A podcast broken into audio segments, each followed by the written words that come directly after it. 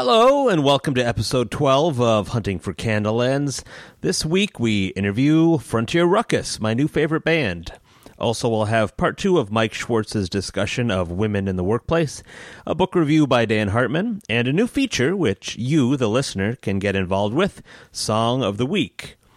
We'll close with a song by Frontier Ruckus, and uh, that should wrap it up, but I think there'll be plenty for you to enjoy.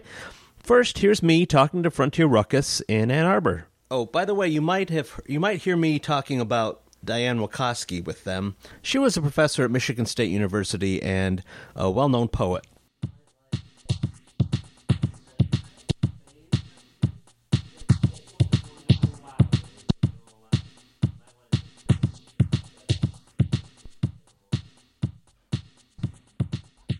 All right, so um, I'm here with Matthew, Davey, Zachary. Uh, September 28th, Blind Pig, Frontier Ruckus. Um, we were just talking before. You guys originally where you where you're all from? We're, the three of us from Metro Detroit, Milford, uh, like Sylvan Lake, Keego Harbor area, Uh-huh. and Rochester. Okay, and then uh, you guys went to Michigan State. You went to Michigan. Yeah. All right. How was the band? How was the band formed, and how was it? How did you keep a band together when you were sort of two different places? Oh, wait. Oh, sorry. No problem. It's a real exciting tale. Yeah, we, I'm already bored. Uh, no, from telling it. We, we we met in high school, and Davey we and I did. Yeah, we met and I met in, in drama class, and, and we uh, we just started playing together and started, We went to Brother Rice, which is an Right. all-male Catholic high school. and we like we started playing bluegrass songs together. Like we used to cover Mm-hmm. Flatt and Scruggs and like, Old and in the Way, stuff like that. And I started writing bad songs. And I started playing those, and then I started writing less bad songs. How did you get into like band? I mean, you were playing banjo back then. How did you get into bluegrass and banjo and that sort of thing? Uh, my my dad kind of got me into it. He listened to a lot of bluegrass, and and I, w- I was really into into the banjo for some reason. I was really into the sound of the banjo, and, and just one day my mom like went to a garage sale and there was a banjo there, and she bought it for me. Nice. So and then, then there was a guy that took lessons, that, that gave lessons just kind of right down the road from my house in Rochester, and it just all it all happened. It Yeah. all worked out. Yeah, God bless garage sales. yeah, exactly. I kind of fell in love with it. Similarly, how did you learn to play musical saw? Uh, yeah, I, I borrowed my dad's. Uh, that was the first one I played, but I saw a band that had a musical saw, and I had heard it before on like on albums. But I, when I saw it, I was like, oh, I, I should do that. Just got obsessed for a few weeks and bought one. I bought a bow to go along with my dad's. Can you play a regular saw, or does it have to be a special? Yeah, it's like a it's it's got to be that shape. But my dad's uh, was just a wood cutting saw. Uh-huh. That was now now. Uh, I, I got one at Elderly Music Uh-huh. um, a while ago, and um, it's just better range, better tone, but Yeah. it doesn't cut as well. That's the problem. Doesn't cut it. Um, I first heard you guys. Um, a friend who works at WYCE in Grand Rapids shared your video of "Nerves of the Night Mind," and I, I was working on my own music, and I heard your song, and I got immediately depressed because I, I wasn't sure I was going to be able to write something as good as that. So I was like, I don't want to do. mu- I didn't want to do music for a while. I was like, I was really "This depressed good." when I wrote it, so maybe it was just There you go. transferring. Yeah, yeah. but he's also nervous. Nervous about how depressed I was. But my question is, um, what artists, writers have you maybe had that similar state of mind where you've been in awe, or you've had even a little professional jealousy, or I had it the other night listening to the Del Amitri song "Roll to Me." okay, uh huh, Do you know that song? yeah, yeah. Roll to me, look around, you're a pretty baby. Oh, is it everything? Yeah, I know. yeah. That's the kind of thing that I'm inspired by these days. Just terrible, like little capsule, like capsules of pop music that are just really brief and Don't feel Those bad. catchy songs. Don't feel bad if you can't write a song like that. Okay.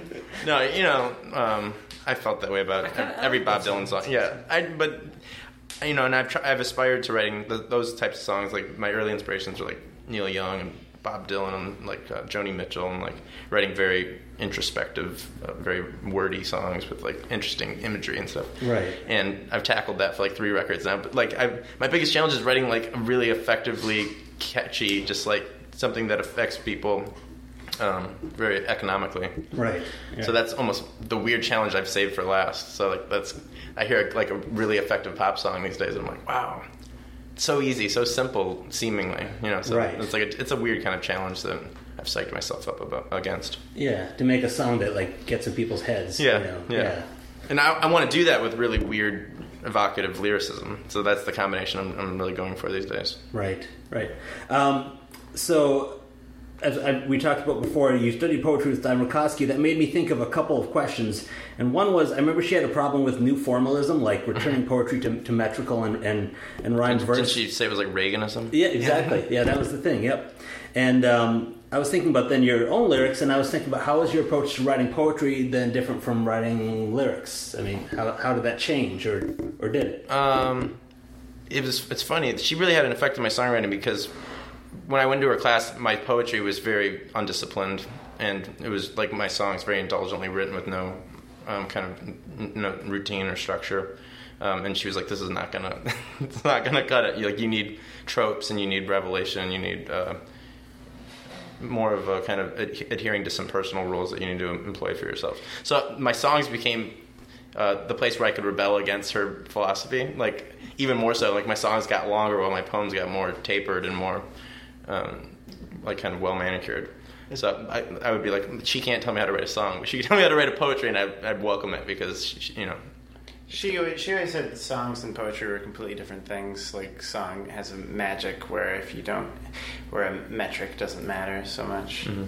But it's funny. She she enforced her own rules. Like she was against new formalism and like uh, scanning uh, too much. But she she was. Uh, if you didn't follow her rule uh, or a couple of her rules, you'd end up at the bottom of the pile. I heard that. Yeah. Um, the other thing. A thing. lot that- of her rules have stuck with me for, for the better, you know, very beneficial. Yeah, yeah. That was actually the other question I had is that she's associated with confessional poetry, and made me think about this question. I always ask musicians, and they never say they are. I always ask them if they write, you know, confessional lyrics, or if it's if it's not really, if it's a mixture. And they always they, they never say that they're confessional. But how about yourself? Are you Sure. I mean, I'm not, it's not like I'm confessing something. No, you're not that- confessing yeah. something, but you're those are these are. Are you writing? Uh, are you writing non nonfiction? Are you are you writing fictionalized stories? Or, Oh, everything I write is extremely, I, it's extremely true. It, it's rooted in truth, but it's like Diane uh, instills in students is like a personal mythology. It's all based on uh, completely factual autobiographical stuff, but it's twisted and exaggerated to the point of myth.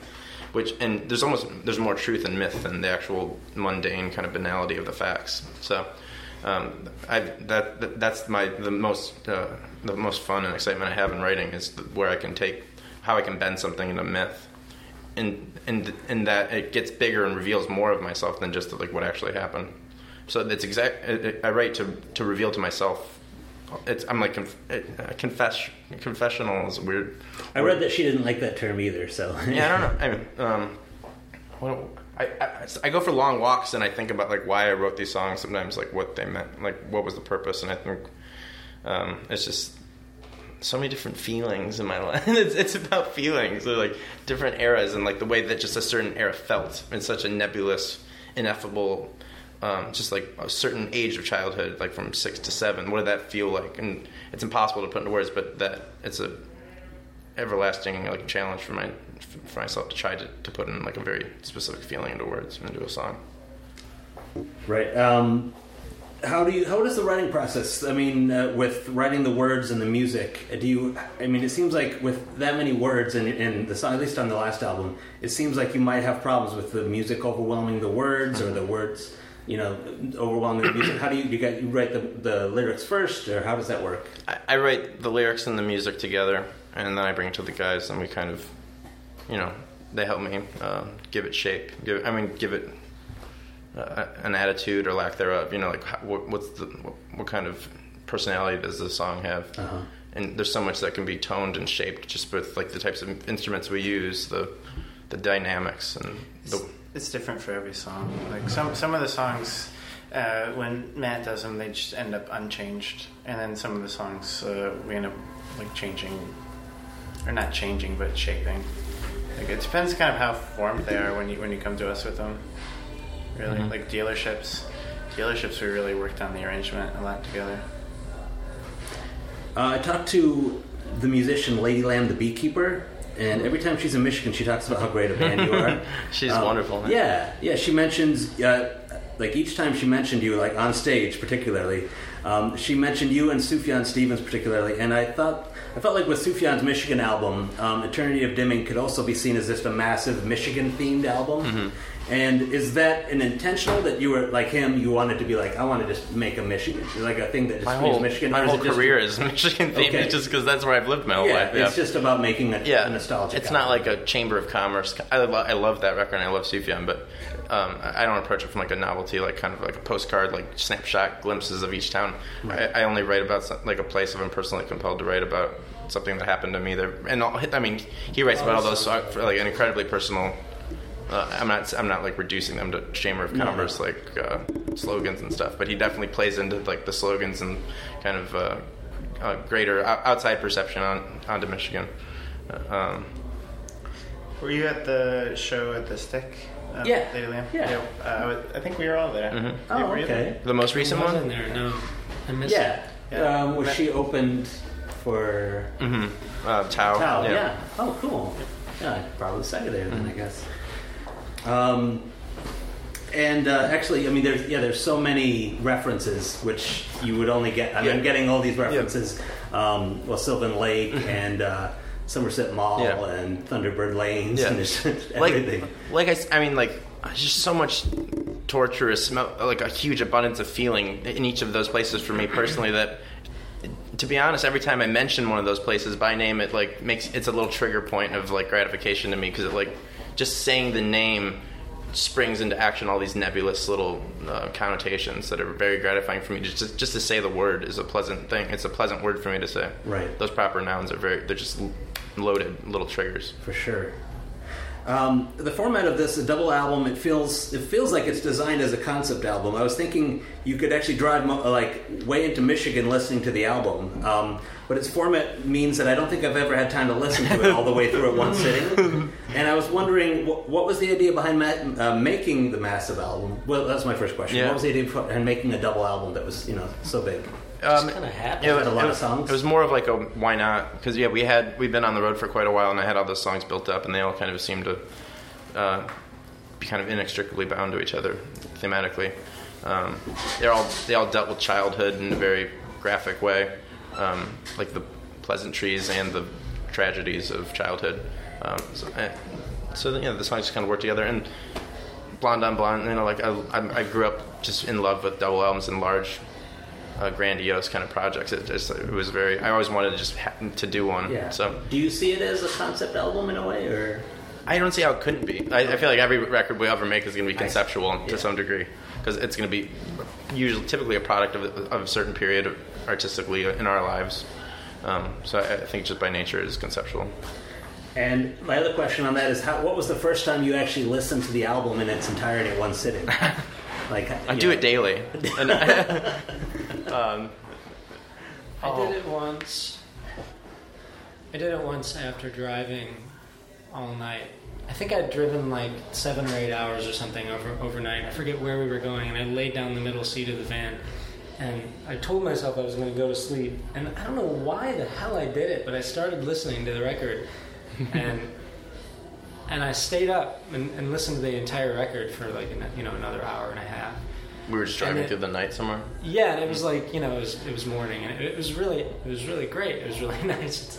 It sounded it sounded great at the time. It was, it was a it was a good it was a good moment. and I, He wept. he wept. no, it did it did actually really you know I was really proud of that of that that huge huge fucking thing that we that we put together. That's somehow tied together with itself. yeah, and, and then you know, and then, I, then I slept like a baby a couple hours after that. It does almost seem like it's uh, like I, I would want to make it a special occasion to listen to the album. You know yeah, I'm mean saying? it's not. it's not casual. Like I wouldn't necessarily casually have it on. I'd be like, I'm now I'm going to listen to this Yeah. for two hours. It didn't get us millions of new fans because you know it's a slow burner. People are still people who bought it maybe when it came out are just we get messages very regularly like oh my god I just like for the first time listened to this thing in its entirety and like blew my mind or something. You know, we get very flattering things, Yeah. but very they trickle in. Like Yeah. When I buy a record and I listen to it, sometimes I don't get to the end. Uh, you know, and then and and then uh, so I'll go in phases. Like these three songs, it's, everyone's probably the same way. These three songs on this record are my favorite song, then I wear them out and I go on to the next 3 or so. Yeah. So imagine with twenty songs. someone could just do that for a long time with that record Yeah. if they wanted. Yeah, I remember like I bought a Joanna Newsom album and I like listened to a few songs. I'm like, okay, one day I'm going to listen to this and I'll be ready for. I'm not quite ready for it. So I can see that people doing that with, Yeah. your, with your album too. There was a nice constituency of people right off the bat that like made it a point to sit down and like, to, like I mean, like kind of diehard fans like we're gonna immerse ourselves in this Yeah. because they they just want to see what the whole thing is about, and we're really grateful for those types Yeah, of fans. oh for sure, for sure. Um, so you guys are not currently on tour, is that correct? Well, we're always You're sort of in between. We just big got back from. Europe a couple like a week, couple weeks ago. Okay. Yeah, I would say we're in between now. Um, doing little like, like we went to Iowa last weekend, little one-offs and stuff like that. Okay. Okay. What? Um, my next question. Going down was- to Texas in October. Are you, do you guys been touring? Do you tour by van, by bus, by? What, what, my next, Usually by van, Yeah. by like just a white, big white 15 passenger van. But but we've been uh, well, we we kind of started touring as a three piece because our, our drummer started grad school, so and he started here, so we we kind of just are doing this this three piece thing. And we've been taking my 95 Pontiac Grand Am around. Jean like, Grand Van Damme. with a big like space saver on top. In Europe, we had a nice Ford sedan, brand new. Yes. Dave was bulleting us down the autobahn at like 200 miles per hour. It was nice. it's true. That's great. And you guys occasionally you have you don't have a bassist currently, but you occasionally have had a bassist. Or mm-hmm. okay. We've had many bassists. Okay. Our, yeah, our good friend John Cron was recently, very recently, playing bass for us. Then drummer is Ryan. Um, a huge part of everything we've done is taking time to go to school. So now we're a three piece. But the next record, as I was alluding to, this kind of pop uh, direction, uh, we're gonna definitely have a drummer. And Anna, who's on all of our records, might come back and play some bass and Right. sing, which will be much welcomed by everyone involved, fans included, I'm sure. So you're you're already planning a, another album? Is that what? Oh yeah. Oh, okay. yeah. We're about to start. Oh, nice. Yeah, we, We've been we're demoing it. playing some songs tonight from it. Oh, cool, cool. Um, well, how was the process of recording this album different from the from the other albums? I mean, your, your current album. I mean, uh, The one we're working on now. no, uh, Uh, meant- Eternity of yeah, Dimming? Eternity of Dimming. Yeah. It was. Almost the same. we recorded all three of our Show up, record. our LPs in Ann Arbor, right in this Mhm. town, at our friend Jim Roll's studio backseat, and it's just like home away from home. So we're actually not doing the next one there just to challenge ourselves and do something a little not as kind of coddling of an atmosphere, uh, just something different where we have to kind of be, you know, it'll be different by nature in that it's a different space, and uh, it'll just be kind of uh, nice to see what else, what other sounds we can get. Uh, now that you've had some success, you, what have been some of the best moments on tour, playing with other people, performing in venues? What have been some highlights? Nothing. That's impossible. So, so many. We need to great highlights. One day we need to sit down and like list this stuff because we always get this question in interviews and it's so hard to be put on the spot. I don't know. We were just we just played a, a like a, a festival, in that it looked like a festival, but it was actually a birthday party for three people in this uh, very kind and wealthy family in uh, Norwich, uh, in England, and We slept on a llama farm. slept on a llama farm, and it was it was a blast. I, I would say Random that shit happens all the time. Yeah. It's unbelievable that. Yeah, we met. It was this- an alpaca farm. Oh, sorry. Yeah, and we met this uh, this crazy band from Austria that was there, and we hung out with them that night. Uh, it's just nice meeting people like that. It doesn't sound that wild, though, does it? Uh, it was wild, but yeah, yeah. Good to be there. We had an amazing show at, at this festival called the End of the Road Festival in, in England. That was that was very incredible. And we, we got stuck on the luckily got stuck on the main stage and with and just the three piece, which we were terrified about, and it ended up being just a really amazing show and a really generous, really awesome crowd who who loved us and kind of just really really supported us. Where, where was that? In England. But That was, yeah, that was that was Dorset. a couple weeks ago. It was in North Dorset, and then we did. And then this festival is really cool because it's on these awesome old grounds of a farm estate, and they have kind of secret shows all around the festival where artists, even people that are super famous, will kind of just go out into the woods and and play a show. Like you know, there's a little like stage set up with a. It's like it looks like a living room, and it's like in a box. It looks like a diorama of a living room, and there's a piano in there, and, and And I convinced these guys to do it. yeah, we you know we did a couple of these secret shows. One of them was on this like little pirate ship stage thing that we, and it, it was just a really, really nice, really, um, really unique festival. Cool. Unique. Oh, I got so drunk that night. On the girl from our British record label gave me a squeeze bottle full of rum, and I was like, just quenching my thirst like a Gatorade commercial with rum. I had some of that too. It's And I just gross. started crying at one point, and I, I total, I like, tried to kick something, and the ground was wet, and I fell on my ass, and I ate my first crumpet of my life, and told them they needed to put sugar on it to make it like an elephant ear, and they didn't know what I was talking about. And I was dancing on the table. That I was crumpet- made a spectacle of Crumpet was great. I I, also, I, tend to dance on tables a lot, in Europe, especially in Europe when I get really drunk. It happened in, in Brussels as well. I scared some scared the hell out of some French Canadian girls. Anyway, Um, so I saw the Legend of Zelda video. That was you two guys, right?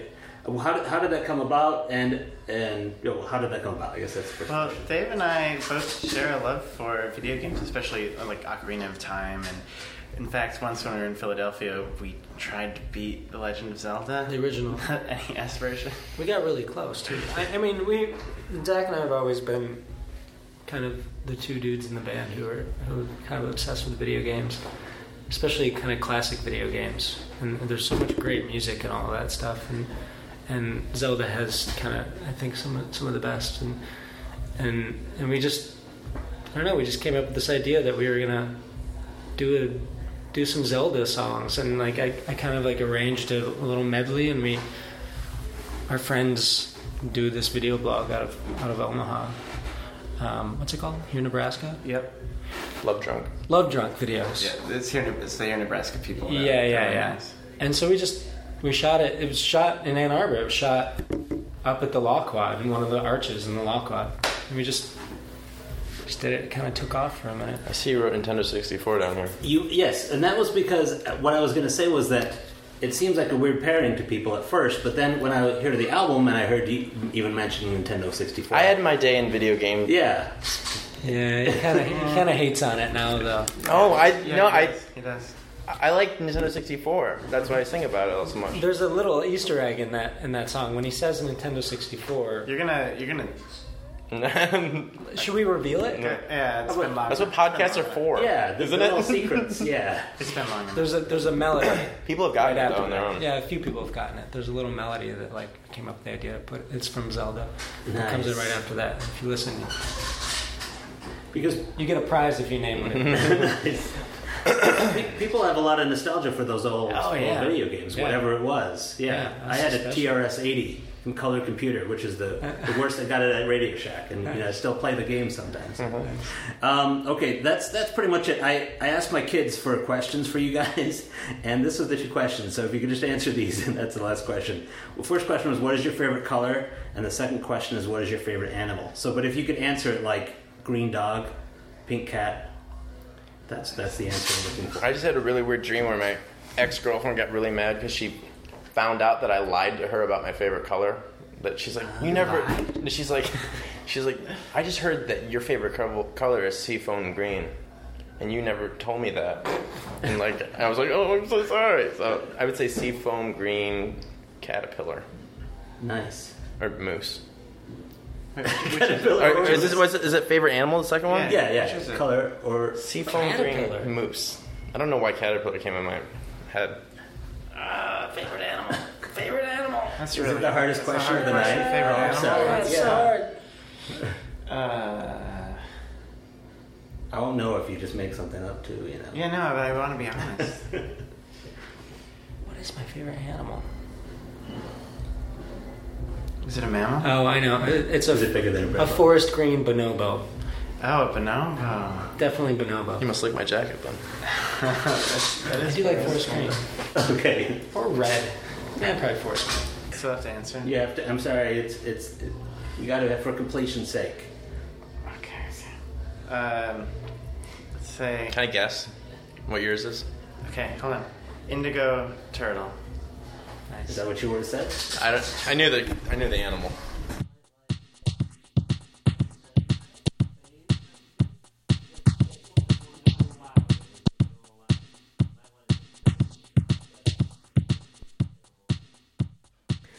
Thanks to the band for the interview. Check them out online at frontierruckus.com and see if they're maybe touring near you. Now, here's Mike with listener feedback and response on his topic of women in the workplace.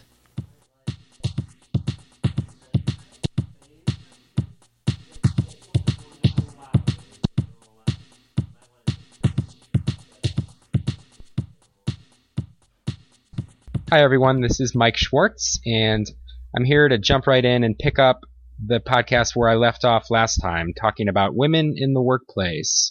This is Women in the Workplace Part 2. So, welcome back, and thank you to everybody who sent me feedback to my Yahoo account at Mike the Happy Wanderer. Uh, at yahoo.com and still welcome to um, to give me feedback thoughts ideas opinions really got some great stuff from from my friends coworkers and other people out there. So I'm going to share some of that on the podcast today. But before I do, I wanted to jump right in and do a really quick recap of some of the statistics and uh, research that I, I kind of surveyed last time. Several recent reports and surveys and books have noted both good news and bad news for American women. And I'll just start by recapping that. So Good news 75% of American women are now working, and 47% of the labor force is now made up of women. Highest in our history, and of course, at 47%, women have achieved near parity with men. Bad news is that only represents a 1% gain in 20 years. Did hear some feedback from some folks that, well, what's, what's the problem? If women are at 47%, aren't they already, you know, achieved, have they, haven't they already achieved the greatest gains and there's not much left to go? And that's true. Uh, women are almost at parity with men, and the growth in the last 20 years has been minimal, but hasn't had to be higher because now women are nearly there. Uh, and it is also true that women are graduating from college at a higher rate than men, and that in terms of sheer numbers, there are now more women working than men. Um, so, with those two thought statistics in mind, it's likely that women will actually overtake men in the workforce in the near future. But getting back to the good news and bad news. So, other good news locally here in Washington State, we celebrate the good news that our state is number one in the number of women who work. But uh, when we looked at that, we also noted that many of those jobs are low wage jobs, so that's not so good news. Uh, the good news nationally is that in the post recession economy, women have benefited uh, and gained jobs faster than men. Um, 12 out of the 14 jobs on the rise are dominated by women since the recession. Bad news, again, those are really low wage jobs for the most part. And the good news we celebrated is that 40% of households have women as the primary or sole breadwinner, compared with 11% in 1960. The bad news there is that actually two thirds of those women are due to um, single moms taking low, low wage jobs in order to pay the bills. So um, this overwhelming majority of that 40% is uh, single moms taking low wage jobs, with a small minority of married moms taking um, higher wage jobs. And finally, good news the overall employment rate of married mothers with children has increased from 37% in 1968 to 65% in 2011. Bad news, this is conjecture, but I think it's probably true that most of that is driven by the fact that two households or two uh, parents in a household need to work in order to pay the bills in this day and age. So again, not so great news. Um, all right. Well, so jump right into the feedback that I heard from you all. Uh, I got a lot of good feedback locally from from some of my uh, coworkers and some of the employers we work with, and a lot of folks talking about huge increases in women in their workplaces, uh, in their HR departments and other departments. Um, some folks talked about affirmative action um, principles that are driving that. Others talked about um, girls getting interested in STEM education and going on to engineering jobs. Um, and also heard about um, heard from a lot of people about the need for affordable childcare and workplace flexibility. So that wasn't a surprise to me. Uh, kind of discussed with some of my friends and coworkers the pros and cons of a more robust government involvement in subsidizing childcare The obvious pros are that, well, childcare is then affordable and available. The cons would be that it's very expensive. And this goes for workplace protections such as part-time work protection and um, expanding family leave laws as well, such as in Europe where they have quite generous family leave, but they also pay much, much higher taxes. Uh, here in Washington, we also have fairly generous family leave. Um, the Family Medical Leave Act is a national law that requires a three month leave for parents, but we actually have increased that in Washington state. Um, but it is more expensive or it is more burdensome for employers in some cases. Um, so, anyways, I loved hearing about the um, progressive workplaces uh, around our state, but I also heard from people outside of our state, from some of my friends who live in other states, and I wanted to talk a little bit about some of that feedback. Some of my friends talked about how in certain professions there's a real dominance of women, especially the professions they work in. So I have friends who are librarians, social workers, they work in development work, um, developing resources in third world countries. Um, they work in government, public assistance, social welfare, uh, education. All of those fields have been traditionally dominated by women. They also pay really low including my field, which is social work or um, workforce development. And it's that is an interesting question. It's kind of a chicken or egg question. Do these jobs pay low because they happen to have a lot of women, or do women are women gravitating towards jobs that just happen to pay lower wages?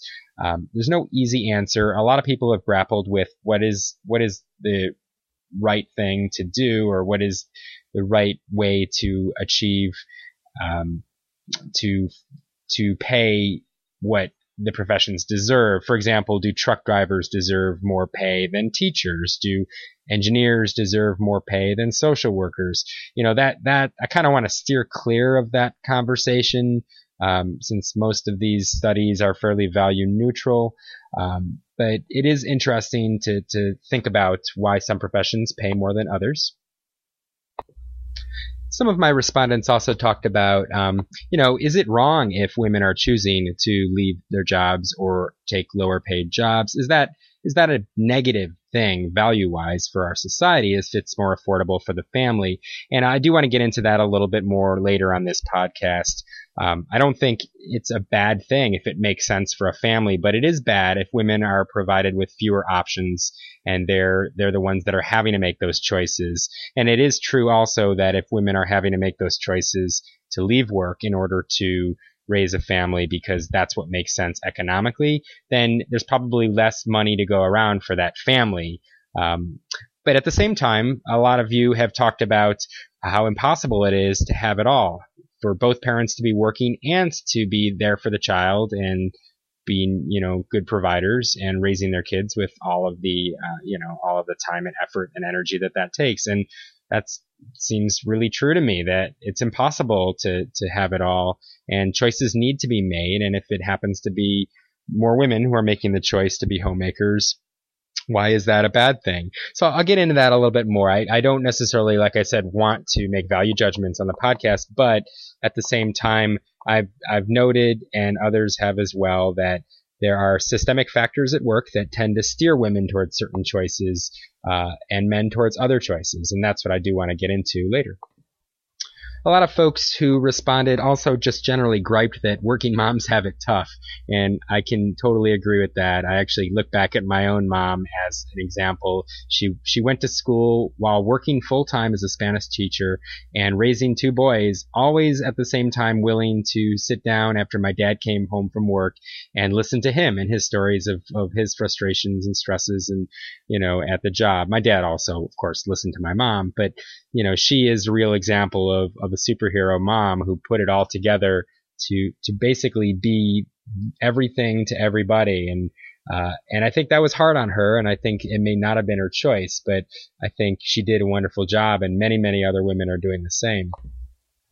Uh, let's see, and a few folks asked about the disparity in um, pay, uh, and one person in Washington talked about why that might be the case here in our state, in Washington, that there's a greater disparity in pay than any other place in the country.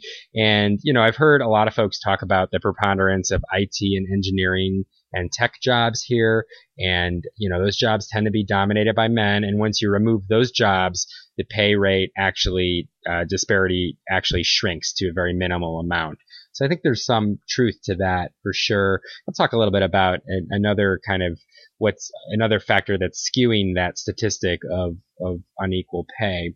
Uh, some folks also talked about the rise in part-time employment. Somebody uh, asked about whether Obamacare could be driving that.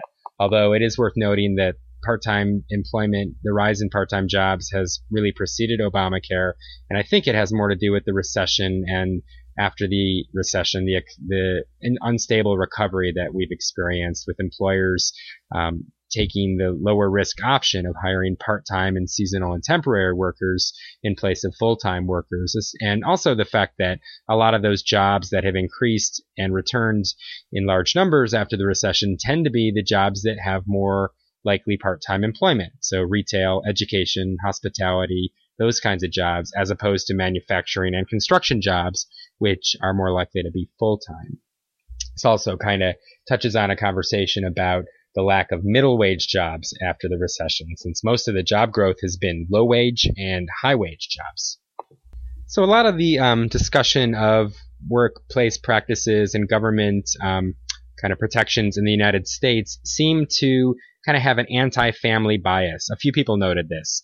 I, have heard and talked a lot about this over over the years, and I don't think it's an explicit thing, but within our public policy. But it really does seem that way when you look at the high costs of raising a family in our country, from just the cost of the medical care related to childbirth, to child rearing, to child care, to the cost of college, and to the fact that our country, in our country, we get less help in the form of tax breaks and government services and cash handouts than almost any other affluent nation in the world. Actually, one statistic I saw showed said that only Mexico and South Korea devote a smaller percentage of their GDP to family benefits. So it really does seem like there's a disincentive in our country to having kids. And actually, I think it has had it started to have an effect on the U.S. fertility rate. Um, it's kind of perverse in a way to think about that, that we're actually discouraging in the form of public policy uh, the families and um, you know the raising of kids. But unfortunately, it's true that that that we do seem to have a, a system that tends to punish uh, economically the, the more kids you have, and that burden does fall disproportionately on the poor. On a positive note, uh, some people just really did celebrate the fact that women are increasing in large numbers in some professions and that businesses are hiring more women for certain jobs, whether it's leadership positions, um, you know, financial and accounting positions, car dealerships, whatever it is, medical, legal jobs, etc. So I think, yeah, it's definitely worth lingering on this and celebrating this, and also noting that businesses are doing this for a reason. It's they're doing it because it's good for business and it's increasing their bottom line. I think, you know, any customer driven business, you want to have people work there who look like you and reflect your values. And so if women are shopping and women are customers, they'll often want to see women working behind the counters. Um, and women also bring certain qualities in terms of leadership qualities, emotional intelligence, uh, and frankly, just ability to sit still and concentrate on tasks. Uh, these are qualities that women have in, in larger amounts than men. I'm probably making a sweeping generalization, but others have made the same. And communication skills is, is a common one. Creativity, problem solving. Women bring unique uh, angles and approaches to, to all of these tasks. And businesses are realizing it and they're hiring more women. So one of my uh, respondents noted that that women perhaps have a natural advantage when caring for kids, and that's why women have defaulted to that homemaker role. And surely throughout history that has been the case, that women defaulted because they were thought to be the the better parent or the more natural parent, and could you know, biologically could still be true in terms of just, uh, you know, breastfeeding, nursing, nurturing, those kinds of qualities. But I think the, the beauty of having, you know, options is that men have just the same capacity to be good parents as women, um, as mothers. And so I think it's more about options than about what is natural or, or what is the natural fit. I think for many families, it will be a natural fit for women to, to stay at home and raise the kids, but others, it will be the case for men. I think that's worth celebrating that the fact that it's pretty fluid nowadays. So I guess if I were going to sum up, you know, a lot of the feedback I received folks were uh, giving lots of ideas about why they thought women were now uh, represented in higher numbers in the workforce. And those ideas range from the fact that women are now more educated than men, that women bring a fresh approach to many professions, uh, including some specific examples that were given uh, in uh, in various fields, and that also dual incomes now are more of a necessity in our overmortgaged and debt-ridden age, with both parents needing to work to support the families. Um, you know, other ideas that I, I, think a few folks mentioned include rise in divorce rates, so single mothers, more single mothers having to work, um, and also, folks echoed what um, Hanna Rosin talked about in her book, The End of Men and the Rise of Women, which is that the worst hit sectors of the economy during the recession were sectors dominate, dominated by men, construction, manufacturing, finance, uh, and that, as I've mentioned, of the 14 jobs on the rise, 12 of them eh, have women dominating them. So those include um, jobs in the kind of retail, education, uh, tourism sector, those kinds of jobs. Some folks also offered up ideas um, to to create a more equitable workforce and public policy in our country. And a lot of those are my liberal friends, so I apologize at the outset to anybody who's more conservative listening to this. But those talked about um, policies that would ensure equal pay for equal works and also raising the minimum wage, which is, is a common one, uh, extending workplace benefits for part-time and low-wage workers, and expanding Family Medical Leave Act to cover longer periods of leave, um, which is, of course, as I discussed, very expensive option. We also have in Seattle uh, the paid sick leave law, which is a new law that requires employers to offer paid sick leave, uh, which I think is a really good law and actually has a beneficial effect for women since they're often the ones who um, who call in sick to take care of the sick child uh, at home. Finally, um, childcare came up again and again, raising new revenue to expand access to affordable quality childcare. So these, you know, I don't want to just, uh, you know, espouse the liberal viewpoint that that you know more government, you know, more taxes equals equals better society. You know, there are disadvantages to these policies, and it's worth reviewing them. Other than the fact that they're really, really expensive. Um, for example, uh, one of the feedback that I received was about how with extended parental leave, that actually sometimes encourages parents to stay out of the workforce and um, also makes women or the parent who ends up taking advantage of expanded leave more likely to, to be more expensive and more of a risky hire for a business. And it, and I think there's some truth to that. I think actually there was a study in Europe that showed that the longer the leave for uh, women or parents, the less likely they were actually are to return to work. So there's a risk for employers on that. Also, with like protections for part-time employment, that may actually steer women more towards part-time work, uh, which of course affects their earning potential. Okay, so in the time remaining, I'd like to talk a little bit more about the gender pay gap. I heard a lot of feedback about that, and I want to kind of probe a little bit more deeply into that statistic that nationally women earn 77 cents for each dollar paid to men. And here in the um, Seattle area, it's actually 73 cents to the dollar. As I mentioned, it's the worst in the nation here.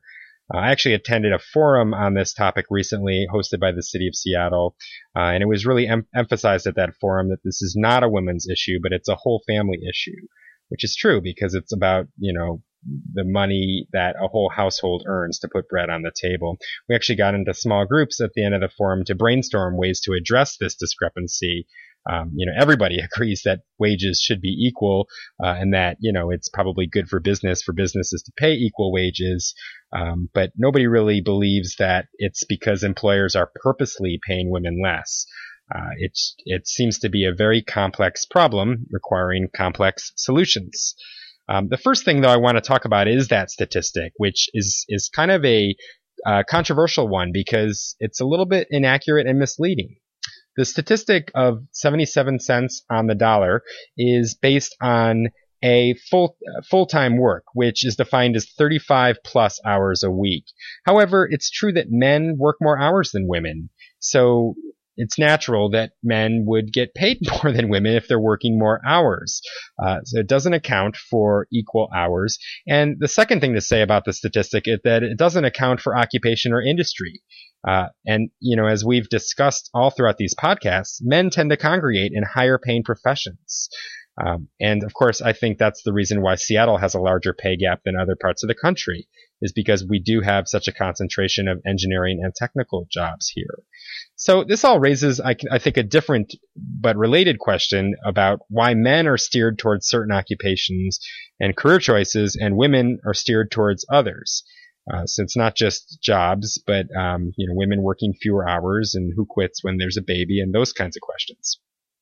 So anyway, there was a, a, second study done that actually did compare apples to apples and um, looked at men's and women's wages for the same job at the same hours. And when they did this study, they found that women get 91% of men make. So it's a much smaller wage gap than the 77% or 77 cent uh, number, uh, but it's still a disparity, uh, which which is a problem. I think though that it's just the greater problem is the gender polarization or segregation that's happening in occupations.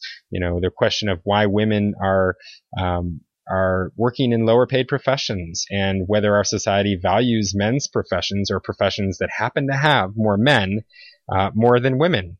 So is it discrimination? Is it rational choice? What's going on? And if it is discrimination, you know, it doesn't have to be the simple kind. As I mentioned earlier, the employer choosing not to hire women for certain jobs because they don't think they can do the work or they don't want women in those jobs. It could be a more systemic form of discrimination, you know, a system that steers women towards certain occupational choices. Many uh, sociologists have looked at this problem, and actually, there was a lecture here locally at the University of Washington a few months ago where a philosopher named Sally Haslanger um, talked about um, gender wage gap, and she used a an example, a thought experiment, using an imaginary couple. Uh, say Larry and Lisa. And Larry and Lisa are both equally intelligent, talented, educated, and experienced in this in this example. So Larry and Lisa, being equal in all things, decide to have a child. And when they do, they they have to make some choices. Decent childcare in in their area of the country is beyond their means, and women also earn less than men in their area for whatever the reason. So under these conditions, it might be considered reasonable and rational that Larry would work full time and Lisa would decide to make adjustments, including, say, lowering her hours to part time or taking time off work, or even deciding to take a less demanding job in terms of hours, which probably would mean less pay as well. So this choice, this very rational choice that Larry and Lisa make, means that some employers will see women as a bigger risk since women might have a child, as was the case here, and change their commitment to work as was the case with Larry and Lisa. It was not Larry who decided, it was Lisa who, or both of them who decided that Lisa would, would either leave her job or request part-time work, which means that in the employer's eyes, women may be a bigger risk or a bigger cost. This in turn also reinforces a pattern where employers invest less in their female employees. So what we have is a vicious cycle uh, where you know Larry and Lisa are making what seems to be a rational choice for Lisa to work less hours. The employer is thus punished in a way for hiring Lisa over a man because you know she posed a risk that turned out to come true that she would have a child and work less hours. Thus, that employer chooses, maybe unconsciously, to invest less in women. Uh, so, I guess some things to consider in this scenario or thought experiment is so what is the ostensible reason for Lisa quitting her job or making her adjustment to her job? Uh, well, the triggering cause in this scenario is childcare because there's not affordable childcare in their area. But then when we ask, is there a deeper cause? Then we get to kind of the structural or the systemic reasons why it's Lisa who quits her job or decreases her hours as opposed to Larry. And this question has more to do with Lisa's earning potential and position in the workplace. You know, clearly she has less earning potential than Larry, so it makes sense for her to lower her hours. Um, and that's the vicious cycle. You know, she has less earning potential because employers in the region note that women are more likely to leave their jobs to raise their families. Um, Lisa obviously has less workplace flexibility uh, as well, which may be why she quits her job instead of switches to a part-time job. Uh, or that employer maybe is not able to pay for parental leave, for maternal leave for Lisa, um, which could be the case as well. Um, and it even could be true that Lisa's socially rewarded for quitting her job. You know, it just might be the kind of thing where, you know, it's greeted with admiration, uh, as opposed to, uh, if Larry were to leave his job to, to raise the kids, he might be socially penalized. And that may be something as subtle as, you know, a raised eyebrow or a questioning glance or, you know, uh, you know, uh, actually straight out asking Larry why he chose to make such a decision. Um, so there are gender-based stereotypes clearly that come into play as well. So I guess all of this is just to sum up what sociologists call choice architecture. And choice architecture is is the very hidden, you know, factors and influencers that are steering people to making certain choices. So Lisa makes a choice, Lisa and Larry make a choice that seems rational rational for them. And it seems as if Lisa is doing what she wants to do by being the one to quit her job or to make work adjustments. Uh, you could even make the case that the employer in this scenario is acting rationally, even if it's not consciously, by not investing as much in female employees. You know, they're a greater risk. So, um, why would an employer invest equally in a, in a woman employee compared to a man? I guess, you know, this is, there are no easy answers to any of this or magic bullets. Um, even things like, you know, subsidized or affordable childcare or longer paid maternity leave really aren't solutions. They're just, they're just things that can kind of help address the problem. Um, you know, especially with other challenges such as women defaulting to be the caregivers in their household because that's what's expected of them, or persistent assumptions and stereotypes about women and men's work. You know, why women say more often choose to be nurses than doctors. There was another research study recently too that actually produced similar results to this thought experiment that Sally Haslanger posed at the University of Washington. It was a research study on MBAs by Claudia Goldin and Lawrence Katz. And by the way, I'll put up all the links to this these research uh, studies and articles on my Twitter feed. At um, I'll read that at the end of the podcast. But this study tracked male and female MBA grad MBAs graduating from the University of Chicago from 1990 to 2006. And so first the researchers controlled for previous job experience, then they controlled for GPA, chosen profession, business school course, and job title. So basically they compared apples to apples. And so right out of school, they found that there was only a tiny differential in salary between men and women which may be because of a lingering bit of discrimination, or maybe because women are worse at negotiating st- starting salaries, which studies have also shown.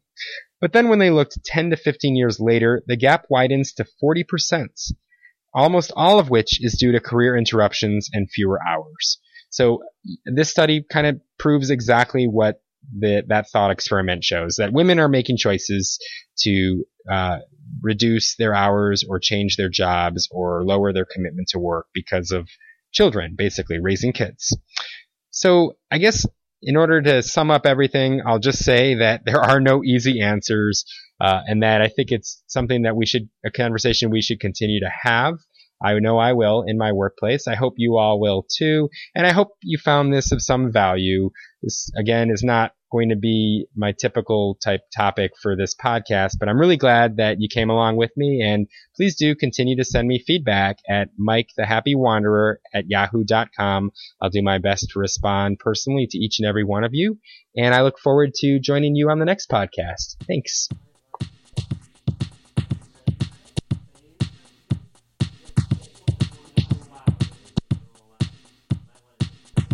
Thanks, Mike. Now get back in the kitchen and fix me dinner. I mean it. Up next, Dan Hartman reviews No Easy Day by Mark Owen. Not his real name. The jacket cover states No Easy Day puts readers alongside Owen and the other handpicked members of the 24 man team as they train for the biggest mission of their lives. The blow by blow narrative of the assault, beginning with the helicopter crash that could have ended Owen's life, straight through to the radio call confirming bin Laden's death, is an essential piece of modern history.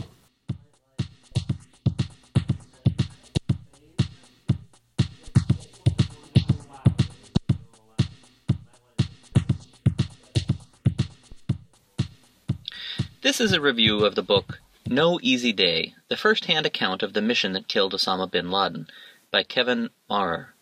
I believe that is a pseudonym. This book reminds me very much of a mindless action movie. The cast of characters includes the requisite macho seals, the paper pushing bureaucrats, the hard nosed but secretly vulnerable female CIA operative, and the practical joker with his trite and often juvenile sense of humor. Supercharged shoot 'em up sequences? Check. A plot that is big on action and short on details? Check. Sex toy and broad jokes for the pubescent boys in the audience? Check. Military technology for the geeks? Checks. If it was fiction, it would be trite and dumb. What saves the book and makes it worth a read is that it's not fiction. It's real, and with that come a few nods to reality. For one thing, these fellows, and they are all fellows, train and they train hard. In my opinion, the most interesting part of the book was learning how the SEALs trained for the Osama bin Laden mission. For weeks, they practiced raiding a full scale model of the compound, preparing for contingencies and developing backup plans. For another thing, the author acknowledges several times during the book that in spite of all the training, and in spite of the supreme physical fitness and extraordinary bravery of the SEALs, there is still an inevitable component of dumb luck that plays into every mission, including the UBL mission. Upon several occasions, the author and his fellow SEALs end up owing their lives to mistakes or simple good fortune. These doses of reality, coupled with the fact that the names in the book are the names of real, recognizable people, make the book very interesting. I feel that a book review should focus on the book, not the author, but in my closing paragraph I'll just comment that uh, the author took great pains to not disclose any confidential information that might compromise national security. There's been a lot of controversy over the publication of this book, and perhaps the author has broken promises that he made to the government and his fellow soldiers. However reprehensible that may seem to some, he has not, in my opinion, done any actual damage to our security. I will also say that the author and his fellow SEALs and soldiers are all unbelievable people, brave, fiercely loyal to one another and this country, and driven beyond belief. I am humbled by the sacrifices that they make. On the other hand, I am unimpressed with the author's dismissive attitude towards government in general, and President Obama specifically. He gives very little credit to the managers of the operation who made the UBL raid successful, and pouts about Obama taking credit for the success of the mission. It's not a good book per se, but it's enjoyable, and I found it compelling.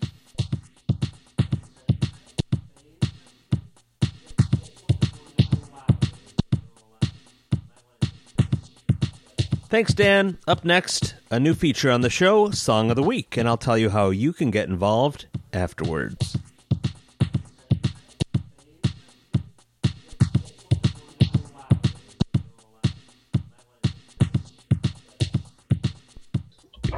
Hi, it's me again, Mike Schwartz, and I'd like to introduce a new segment on the Hunting for Candleends podcast. This segment is our favorite song of the week segment, it's where me and other guests will discuss their favorite song of the week. Ennio Morricone is the most prolific composer in film music, having composed more than 400 film scores. He achieved fame as the man who, in the words of one critic, put the opera in horse opera, composing spaghetti western music, the cheap and violent westerns filmed in Spain and Italy in the 1960s. But I wanted to feature Morricone as the first song of the week feature for a different reason because one of his more famous tunes provides the perfect soundtrack for the fall season.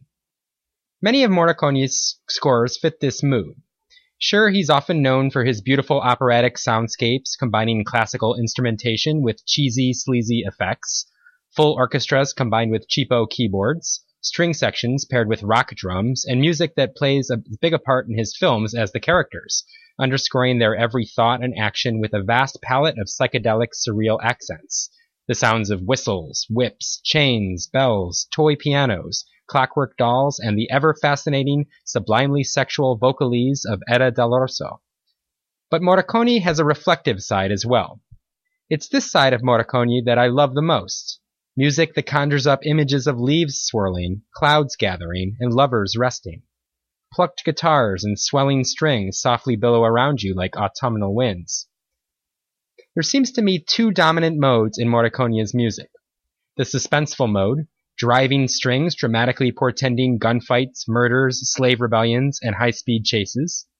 This is the mode often heard in the gunfight scenes in spaghetti westerns like A Fistful of Dollars and The Good and the Bad and the Ugly, as well as Italian horror films known as giallos and crime dramas known as poliziotteschi. And then there's this more reflective and haunting romantic Morricone. The classical, sentimental, sweeping dramatic mode, most often heard in his American and international films, like The Mission, The Battle of Algiers, Quemada, Once Upon a Time in America, Days of Heaven, and The Untouchables. The song Chi Mai, spelled C-H-I-M-A-I, is in this latter mode. It's a beautiful, sentimental ballad that strikes me as one of the best songs ever for the fall season. It's the sound of violins crying as the summer passes into the chilly fall. It's the sound of leaves falling from the trees. It's an intensely haunting tune which brings to mind a combination of romance and horror, which makes it a perfect opening for October, the month of Halloween. The song Chi Mai was composed for an Italian film named Maddalena, but it's been used many times since, in other films about criminals, mute gunslingers, prime ministers, and even in a French dog food commercial. But the song has a life of its own, and whenever I hear it, I can't help but think of the golden larch trees in the Cascade Mountains, or a favorite sweater and the comforting heat of a cabin fireplace. There's sadness and loss there, too, and a bit of cheesiness.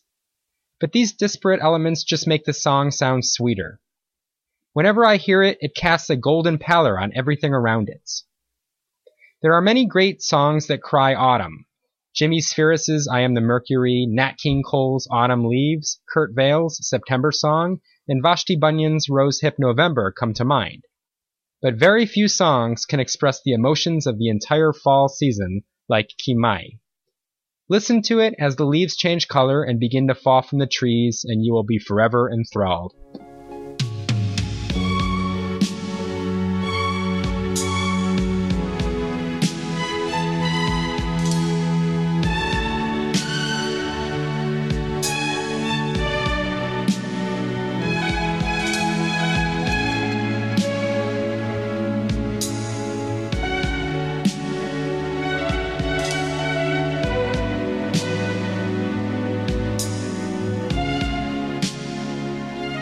Would like to contribute your song of the week, send me an audio clip, MP3 or M4A is fine, of you talking a little bit about your song, why you love it so much. Due to copyright reasons, I'll only include 30 seconds of the song you choose, however. Send it to candleends at candleends.com. And thanks for listening this week. Um, to close us out, we have a Frontier Ruckus song. They generously allowed me to choose a song from Eternity of Dimming to to put in the show this week, and I literally spent a whole week and a half trying to figure out what to choose. Um, it kind of felt like any song I'd choose was like ripping a page out of a book. I'm trying to show you that because some of the song, a lot of the songs uh, go from one song into the next one, um, and I feel like there's sort of almost little chapters in a book. Now, that might just be me. But, anyways, I finally picked one. This is Junk Drawer Sorrow off of Eternity of Dimming.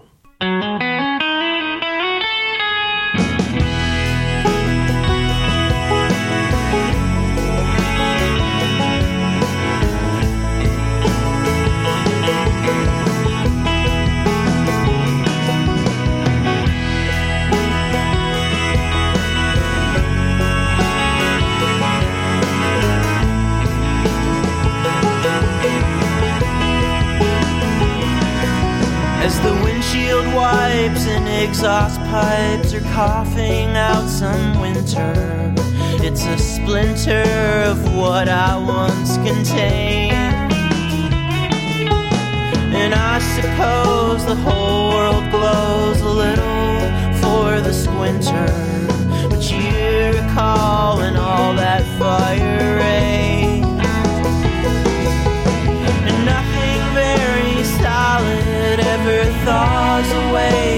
squalid junk drawers that us whorish people know. While the junk collects interminably, other things will certainly thaw away, so swollen with the snow. I've the world you're from, the nervous taste of chewing gum. Some high school faces, basements you protect. But in the spring, the cork I'll find in the side yard to remind the New Year's souvenirs I must collect. Sun looks pretty hot today. The snow's about to rot, they say. So maybe I'll drive all the way to Lansing. If nothing's able to stay static, perhaps we left some strips of fabric bloodied up streaming in the fencing.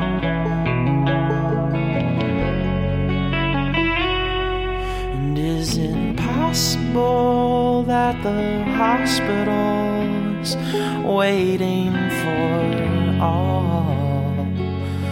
Without stall, it will ball all the life out of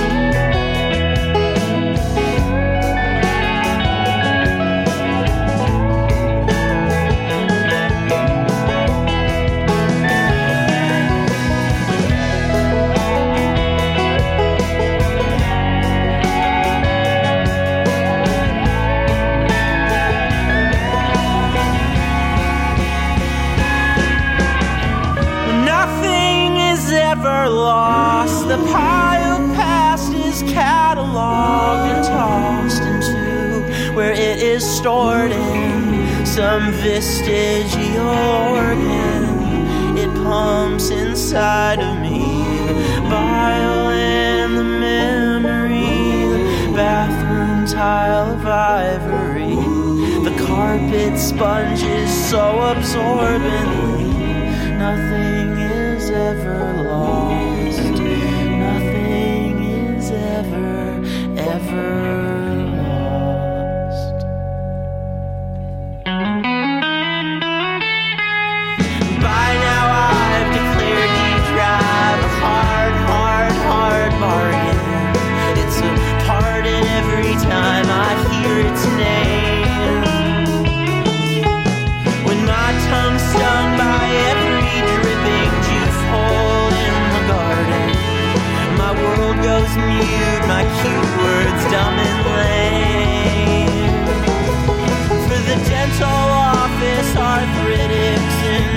mental softness, heart critics can't process me, the sophistry I live in.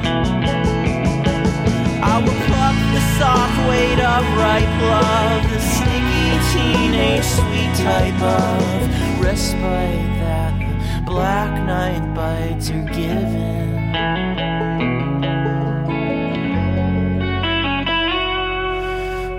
it's probable I'm unstoppable by all that tries to chastise the damp eyes, my, my.